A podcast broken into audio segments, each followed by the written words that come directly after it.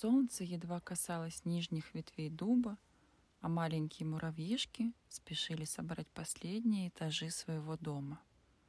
«Давайте быстрее! Нам осталось достроить только балкон!» — кричал главный муравей Вуни. В лесу наступал обычный вечер для всех, кроме маленького ежика, которая впервые открыла свои глаза. «Какой яркий мир!» — подумала крошка, несмотря на сумерки. Ежик поморщила носик, вдыхая странный вкусный запах, и случайно издала пронзительный жалобный писк. «Фырчи!» От неожиданности она перевернулась и скатилась по склону холма в большую кучу свежих листьев. Отчаянно кувыркаясь, ежонок все сильнее закапывала себя глубже.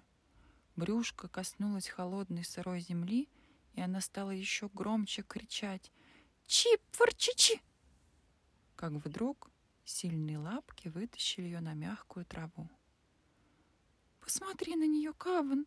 Какая путешественница!» Только открыла глаза и тут же отправилась в самый низ нашей большой горы. Ежонок приоткрыла крепко зажмуренные глазки. Вокруг уже было очень темно, и вместо яркого солнца выглядывал тонкий месяц. «Маита, не пугай ее!» буркнул большой еж и отпихнул улыбающуюся ежиху. «Я твой папа, большой еж Каван, а это твоя мама, ежиха Маита. Мы очень ждали тебя.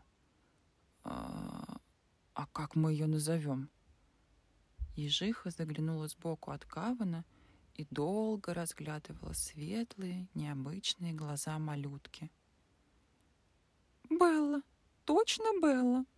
Ежиха от радости дрогнула и уколола ежонка иголкой своей шубы. «Прости, прости!» — запричитала Маита, а Каван, нахмурившись, качал головой. Мама ежиха тут же наклонилась над носиком Беллы и, едва касаясь, пощекотала его своим холодным мокрым носом. «Зна... значит, вы мои мама и папа?» Неуверенно протянула Белла, стараясь не хрипеть. Да, детка, пойдем, мы покажем тебе дом. Нам еще много надо рассказать.